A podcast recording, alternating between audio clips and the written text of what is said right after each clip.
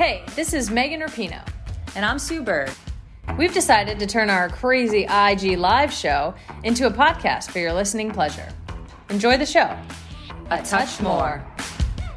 New episodes of A Touch More drop Tuesday only on the Blue Wire Podcast Network. Be sure to subscribe to the show on Spotify, Apple, or anywhere else you listen to podcasts. Mahomes has the time, delivers perfectly downfield, touchdown, Patrick Mahomes with a rope. This one, Adams, touchdown. This time going deep for Beckham Junior Did he catch it? He did. Hello everyone, welcome back to Rotoviz Overtime on Rotoviz Radio, brought to you by bet online dot a g and the F F P C. My name's Colm Kelly. You can follow me on Twitter at Overtime Ireland, joined as always by Shawn Siegele, one of the co-owners at Rotoviz, and uh, always, as I always say, uh, delighted to have him as my co-host here on the podcast.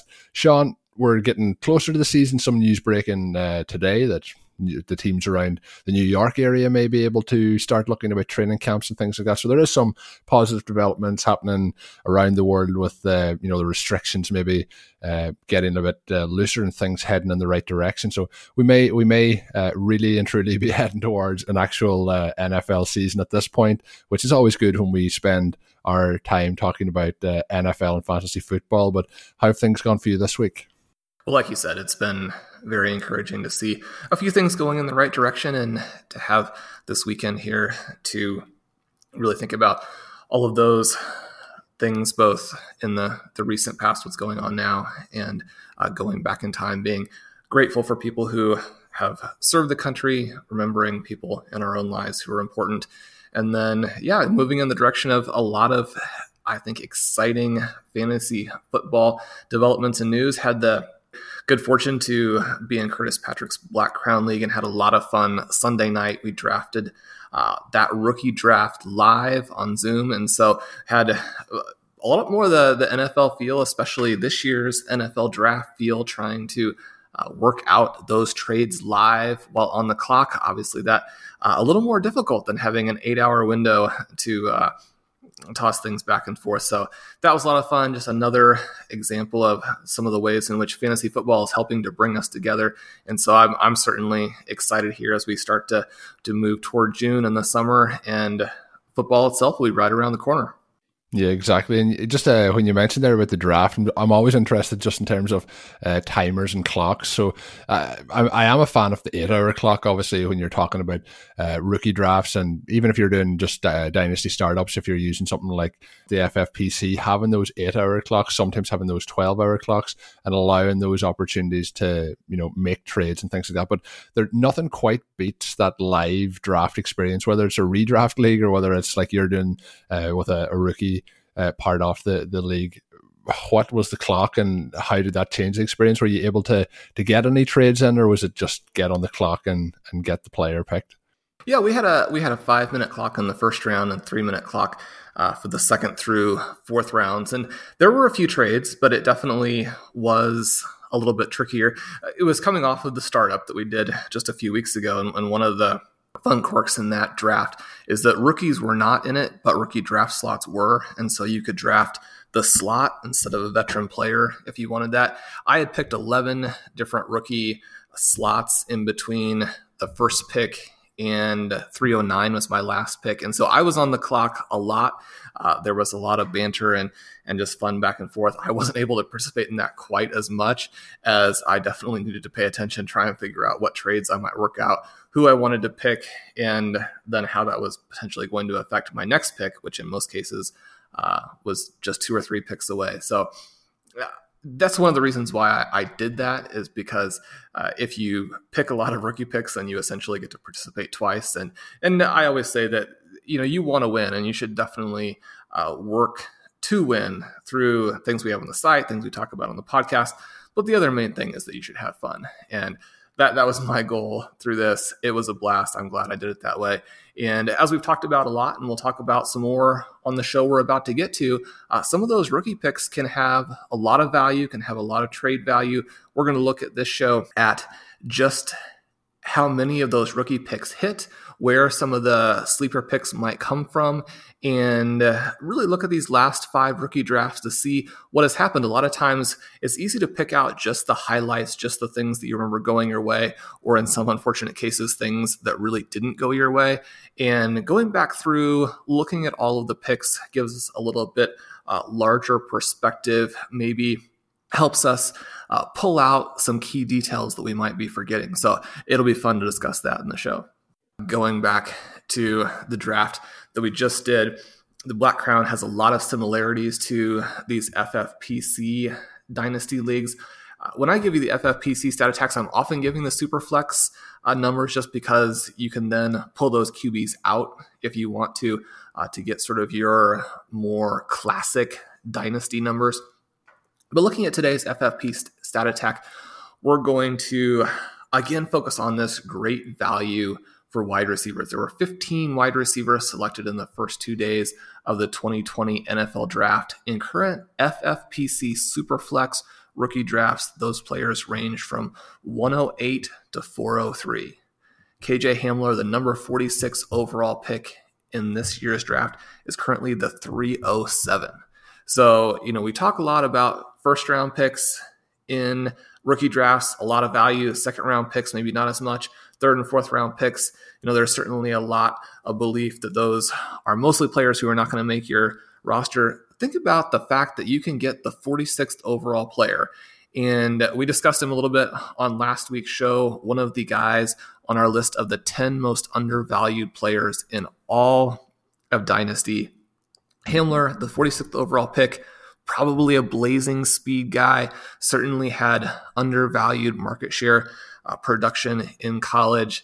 Uh, not in a great situation, which is obviously one of the reasons why he falls to that point. There's going to be a lot of competition for targets in Denver, but Hamler specifically, all of those guys in general, Uh, you can go through that second round of your rookie draft, and that was one of the things I tried to do uh, this past weekend, and just hammer receiver, receiver, receiver. You're going to be getting players who in most cases would be late first-round picks, and so uh, I think if you can move into that second round this year in rookie drafts, uh, it could pay off for many years to come.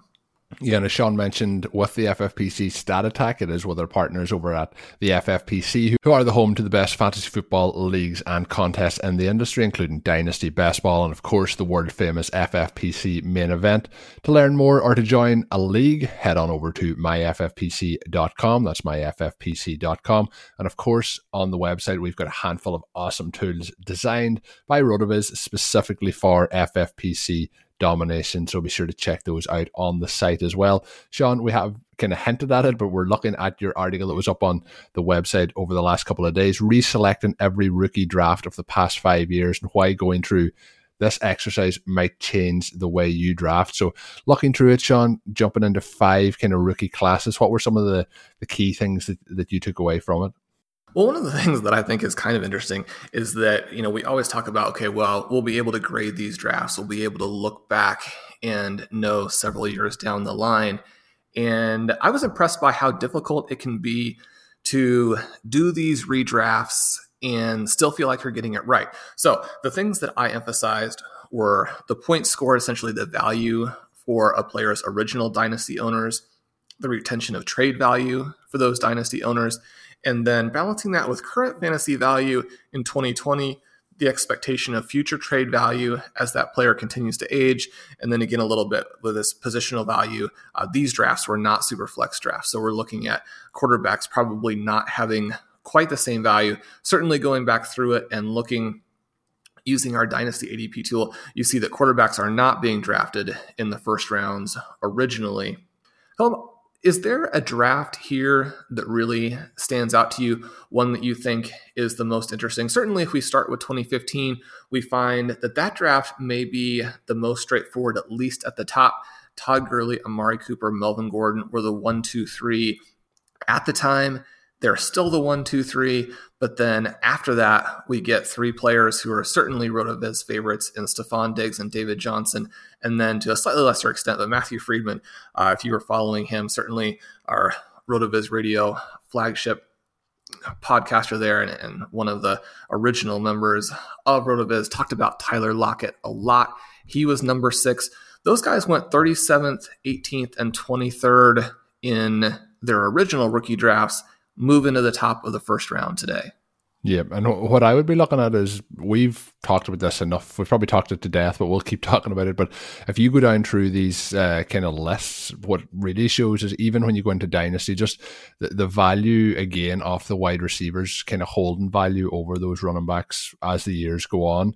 Um, you know, the names in there like a Jay Jais and there Duke Johnson, who, like, value, you know, not, not a huge amount of value coming around nowadays. David Johnson's kind of dropped off uh, in terms of value as well, while there is still some there. But you know, when you look at the wide receivers that are in those classes, where you, whether you go to twenty fifteen, twenty sixteen, and so on, um, the the one the one that really stands out, I suppose, from a, a value of where they would have been going as a rookie, Tyreek Hill, uh, going sixty-seventh. So there's quite a jump there. But outside of the rest of them, a lot of them, when you look through the names, are wide receivers who would have been going in those first, say, two rounds, and they have maintained that value throughout the process, whereas the the running backs who would have been taken early, as we've talked about numerous times, have fallen off. The one that stands out for me, just in terms of excitement moving forward, uh, I think there's obviously a huge excitement we can talk about for this year's wide receiver class, and we've talked about it and the players that might have a, an instant impact and then the long-term impacts. But twenty eighteen, for what the wide receiver class has has shown there, when you go down through the names, like, you know, D J Moore,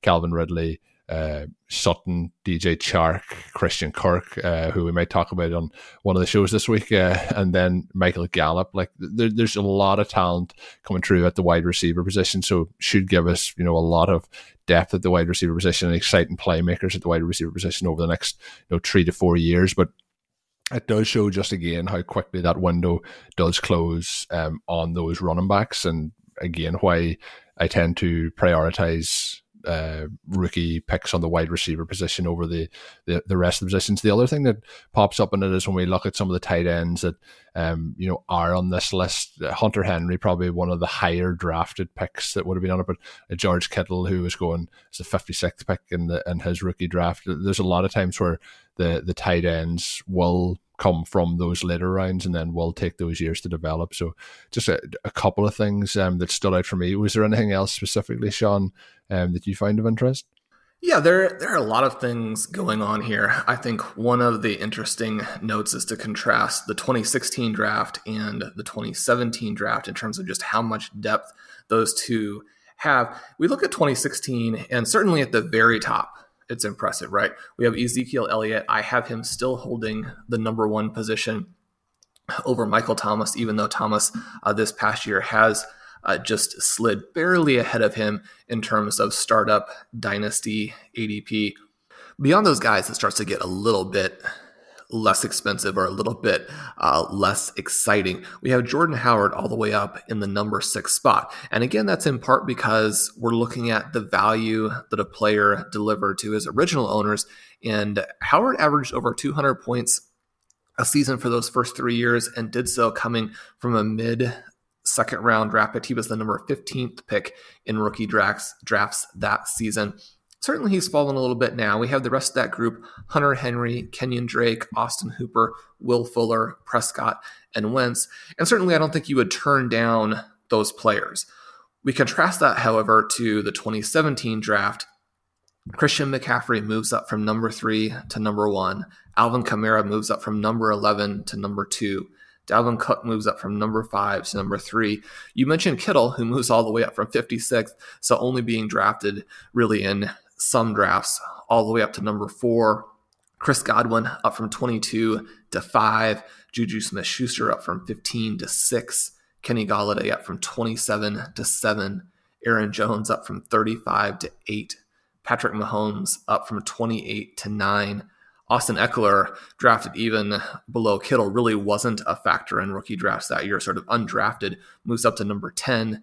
Joe Mixon falls from fourth to eleventh, and Cooper Kupp up from twenty-fourth to twelfth. And so we have a lot of guys coming from outside the first round there to make this an, an absolutely loaded draft. And one of the things that we find there is that the number one and two players from that draft, Leonard Fournette and Corey Davis, don't come in this redraft. And while Davis has been a bust, certainly Leonard Fournette, uh, one of the top players in fantasy football last year in terms of expected points. Now he underperformed that a little bit. And so when you look at his efficiency and then you look at, again, the character concerns that seem to always bubble up with him, uh, he is now sort of in trouble again with the Jaguars, it looks like. And sort of looking forward then, his value, again, not quite as much. Think about some of the players who are not in this first round from twenty seventeen. And certainly I think individual people would argue that they should be. Evan Ingram, not a, a huge performer so far because he's missed so many games, but his slotting in in terms of, of a per week basis when he's been available, very high. And certainly Ingram has a lot of trade value going forward. Uh, someone who people are, are certainly still building their teams around. Kareem Hunt, a player who had huge value over that first year and a half and actually had him up as high as number ten before some of these guys like Kittle and Eckler uh, came from way outside that first group and pushed their way in. James Conner has had a massive R B one season. Mike Williams, a player who still has a lot of value, maybe actually this season where he starts to move into that top wide receiver tier. We mentioned him last week as maybe one of the most undervalued players. And then Deshaun Watson, again with the positional value there. But certainly when you're looking at Watson, you're looking at a player who has scored a lot of points in the past, projects to score a lot of points in the future, may still be scoring points when most of the rest of these guys are no longer in the N F L. What do you think about this crazy twenty seventeen draft? And, uh, you know, it's, it's important not to just pick one draft, pull it out and say, okay, well, this is what things are going to be like. But does this give you even more excitement, though we might have another draft like this here going on right now in twenty twenty?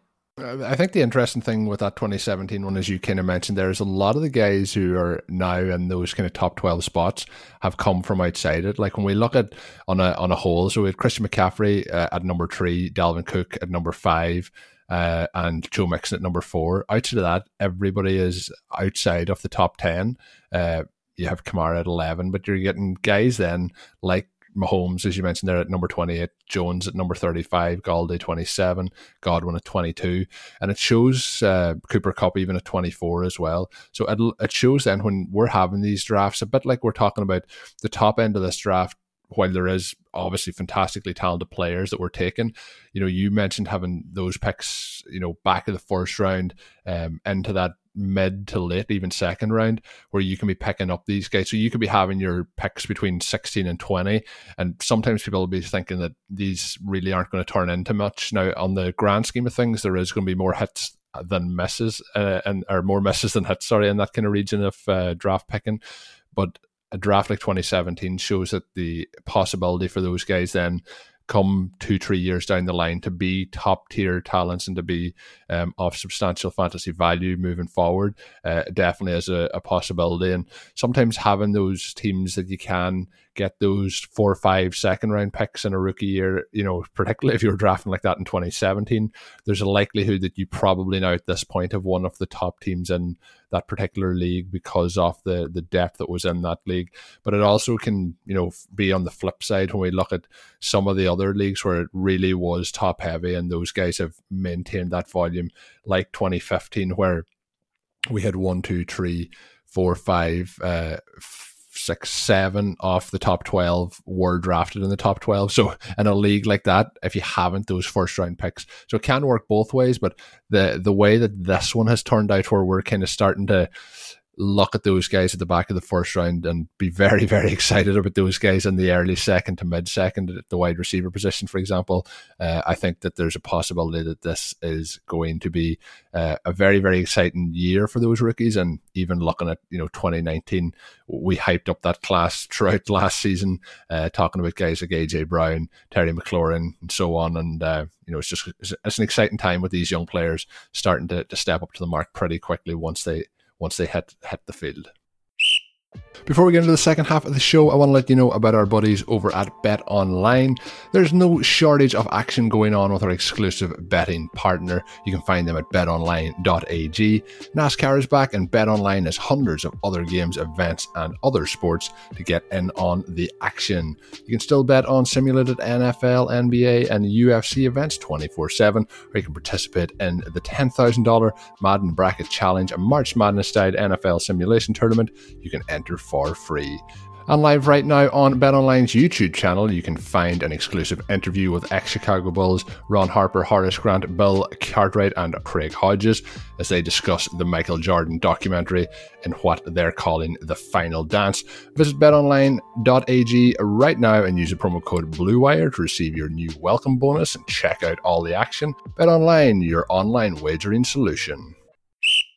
You mentioned the sort of hits and misses, first rounders, second rounders. We have some specific numbers that we can pull out here from this exercise. So thirty of the sixty first round picks were originally first rounders in their respective drafts, right? So fifty percent of the players who I had in these first rounds were originally first rounders. Of the thirty first rounders who dropped out, so are no longer in the first round, eight of them were top five picks. And so we can see that even at the very top, there's still plenty of danger.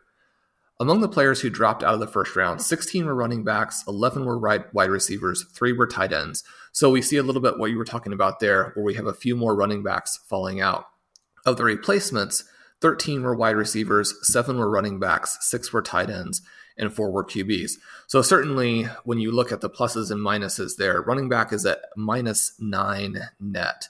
And so running backs have been slightly overvalued. Of course, we again want to look at, at some of the specific scenarios and try and figure out if that means we should or shouldn't be going for them early. We'll talk about that a little bit here in a second. In terms of those guys moving into the draft, eighteen of the thirty replacements came from the second round. thirteen of the eighteen second rounders were drafted in the first half of round two. So we are seeing that these sort of top eighteen picks in the drafts. And again, we're talking about classic draft. So in super flex, it's going to be a little bit deeper, but the picks are mostly coming from the top eighteen, even though we certainly are having some of those other big name guys also slide in. And then I wanted to look a little bit about these guys who are coming from outside the first round, see what their, their traits or characteristics are. Of the thirteen replacements at wide receiver, ten of those guys were big time producers in college. Of the seven running back replacements, six were big time producers in college. So one of the things we're, we're still seeing here is we don't get a lot of that type of player where maybe they fall a little bit in the draft, or maybe there's someone like a Van Jefferson who uh, is drafted earlier than people are expecting.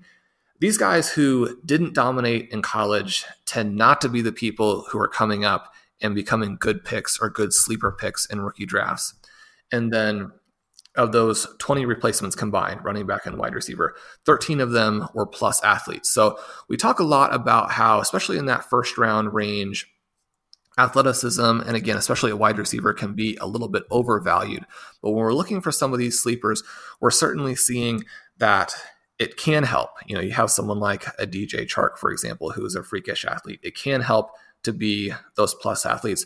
When we're looking at some of those players and that handful of people who were not producers in college, we do tend to see athletes there in Terry McLaurin, uh, Mecole Hardman, uh, Tyreek Hill, uh, Kenyon Drake, right? So some of those guys who maybe have the very top end athleticism and, and did have a situation in college, whether it was they were very young, they maybe had a character issue, perhaps they were buried behind uh, multiple elite players on their own team. So there are some, some situations there we might look at. The other interesting thing, I think, and this kind of goes back to your original point about the running backs. So overall, it looks like running backs are a little bit overvalued. That fits with our research. That's not a big surprise. However, running backs did have the top spot overall in the redraft in twenty fifteen, twenty sixteen, twenty seventeen, twenty eighteen. And then in twenty nineteen, you and I have discussed, we like A J Brown there. It's not just us. He is ranked ahead of Miles Sanders and Josh Jacobs in our site rankings as well. However, Miles Sanders has the top A D P. Uh, Jacobs right behind him there in terms of what the entire community thinks. So certainly uh, it would be justified to have Sanders or Jacobs at number one, at least at this point, if we were redrafting those drafts. Running back sitting in that very top spot. So Colm, if you have the number one pick, and certainly running backs are going at the very top this year, I think it would be a more interesting question perhaps if CeeDee Lamb or Jerry Jeudy had gone to a team where it looked like they were going to be the immediate number one. But running back's still really holding at that very top spot. And we've talked again how when we want to build our teams, we want to build them with an absolute star at running back, and then nobody in that next range. We want to build them often with a star who is coming out as a rookie. Perhaps if you still have those very top spots, running backs are who you want to target. I think it is definitely, you know, when we're getting to the very, very top end and you're getting those top tier guys, you know, like it's easy to say now, but when Saquon Barkley came in in twenty eighteen, it was kind of, obviously we're talking about this being like a mixed class where you could take kind of your pick of the top three or four players at number one. It was pretty much like Saquon Barkley was the way to go. And we'll see that with a lot of them, like, you know, Ezekiel Elliott was pretty, like, not not clear cut, but you're going to have those options as him being the lead uh, running back in those draft classes. Same with Todd Gurley. So those guys are really out and above. When we get to uh, Josh Jacobs, um, last year was uh, going in that spot. You know, it, it gets tricky at that point as to how much faith you have in somebody like Josh Jacobs. Um, but Miles Sanders is definitely like if you were going there, but I, I think that there wasn't many people taking Miles Sanders last year at that number one spot. So it falls into that conversation now where you're going to have players in three, four years that we're looking at, um, you know, uh, an Edward Solaire or, you know, a similar situation with Jonathan Taylor. And those roles could be flipped similar to what we're seeing here with Jacobs and Sanders. Um, I, I still personally would be going wide receiver, but I, I definitely get the, the viewpoint of going with those running backs at the very, very top end. What I think when we look back through those previous kind of four years before twenty nineteen, I think what we're seeing is the guy that was going off the board as that very, very top prospect at the running back position has come through and delivered, whereas I'm not quite sure that we'll we'll see that on a continuous basis moving forward. Just want to highlight a piece just before we uh, finish up the show today. We're going to have a few minutes to run through um, some of Samuel Wallace's work. And Samuel has done uh, tremendous work over the last couple of months um, since joining onto the Rotoviz writing team. Um, this one in particular I want to highlight, talking about is this the next wide receiver Uh, or is this wide receiver poised to be the next Chris Godwin? So we know last year and previous years as well, the last kind of two years, there's been a lot of talk, Chris Godwin or Mike Evans. Uh, clearly then Godwin having a, a very big uh, year in twenty nineteen, um, looking through them. So the player that he's talking about in this one is Christian Kirk. And, you know, we, we went through the list of the drafts, and Christian Kirk is somebody, Sean, um, that myself and yourself, well, I certainly drafted a lot of. I know we talked a lot about him um, at that time coming out as a rookie. Um, has had some pretty big games in his career, but it has been a case that it's never really been consistent. Now, if we look through Christian Kirk's rookie season, you know, I mentioned big games for a rookie. They were probably pretty uh, good going at that time, where he was finishing fringe wide receiver two or a wide receiver two most weeks. Now, if we look through his entire career, he's only had one week where he's hit that wide receiver one number. Uh, that was back in week ten of last year, where he hit thirty-seven point eight points. So when we look at last season, uh, had outside of that, had four other wide receiver two finishes. So there has been quite a, a high range of wide receiver two kind of around that on average uh, performances from him. In his twenty-five games, he's averaged eleven point seven P P R points per game. Uh, the kind of correlation in this as well is the, the development of the quarterback, uh, the changes around him. So obviously Larry Fitzgerald's still going to be there, but we have a situation now where we have kind of a, one of the absolute superstars at the wide receiver position uh, coming into town in DeAndre Hopkins, and possibly working off that Mike Evans, Chris Godwin dynamic where we have both of those options to to really uh, take take the top off. So what's your thoughts on Christian Kirk? Are you still uh, excited? I know we've we've touched on him a number of different times, but not as much as we would have uh, in that rookie season. What's your thoughts on, on Kirk as we head into twenty twenty? Could he take that big jump and, and get ready um, to be a big breakout uh, candidate in twenty twenty? I think so. Now, anytime you're talking about someone being the next such and such, we're usually talking about a player who had a monster season in the last year. And so uh, the odds that anybody is going to have that big third year leap to the extent that Godwin had, which was just magical, it is fairly low. But when we're looking at players who have similarities, uh, it was interesting because Blair and I were actually talking about this target topic. We're talking about Kirk as clearly the guy who would fit the pattern specifically that Godwin had established. And Kirk has actually been slightly more productive than Godwin had been for those first two seasons. We were talking about him a couple days later. Uh, Sam came out with this article who made the case uh, brilliantly. Uh, just a, a beautiful, beautiful article here from him. And we're looking at Kirk, you know, being a very good college player, having a solid rookie season, taking the next step as a second year player. Kirk is certainly one of those guys who, if he hadn't dealt with some injury issues, and if he hadn't been in sort of a couple of offensive schemes that were turning over, certainly the Cardinals offense was bad in twenty eighteen. And then it was building something completely new. You have the new head coach, play caller. You have the new uh, rookie quarterback who looks like he will be a star. But twenty nineteen also perhaps not the best environment to score points right away. Now, for twenty twenty, that looks like it could really change. And so then your question is, how does Kirk fit in with that?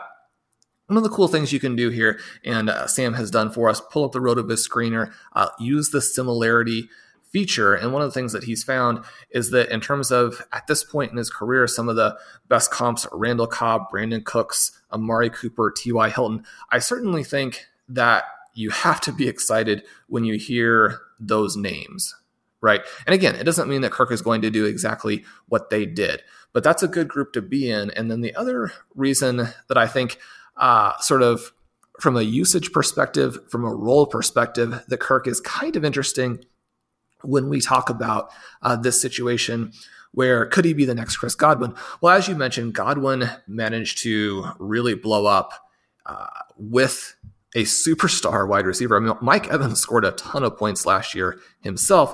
Godwin managed to emerge in an offense that had both of those guys. So when we look at the price for Kirk right now, this is another thing that, that Sam points out. He's falling in best ball. He's falling in dynasty. DeAndre Hopkins expected to be the guy there. I don't necessarily dislike that as much as some people do in terms of projecting what the volume is likely to be. I think that when we look at Kirk, when we look at where he is in his development, when we look at where Hopkins is in his development, and then also you look at this overall pie, Sam points out that uh, this Cardinals team, number three in seconds to snap, number one in no huddle percentage. A good possibility that that actually translates into uh, more plays and more snaps, uh, more plays and more points this next season. When you look at what Will Fuller has done in the handful of times he's actually been healthy playing with DeAndre Hopkins, I don't think we necessarily have to be that concerned that Hopkins is going to keep Kirk from scoring. In fact, it may be the opposite, where he creates uh, some very impressive efficiency for him.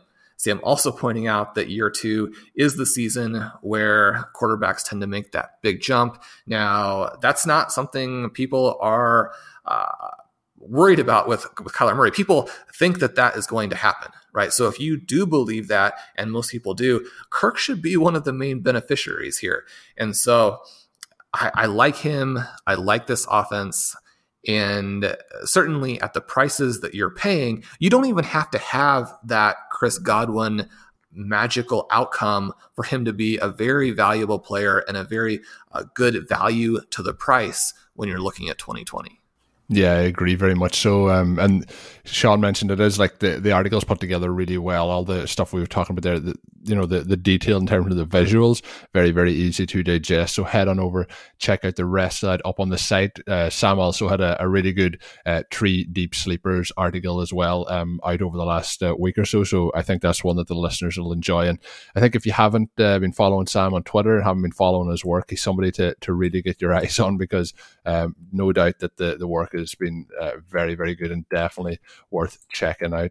Um, as always, as well, I suppose when you're checking out the site, if you want, you can save yourself ten percent off a Rotoviz N F L pass uh, for a one-year subscription. All you have to do is, when you are checking out with that subscription, to add in the code twenty twenty R V radio at checkout, or by going to rotoviz.com forward slash podcast for further information, and that'll get you ten percent off your one-year pass. And with that, it's going to do it for today's episode of the show. As always, give us a rating on your favorite podcast player. Um, we will be back later this week with another show. Looking forward to that. That will be coming out on Thursday on the the main, or on the individual feed, and Friday on the main feed. So do head on over, check those out as well when they do drop. And that's going to do it for me. It's Colm Kelly. You can follow me on Twitter at Over Tim Ireland, joined as always by Shawn Siegele.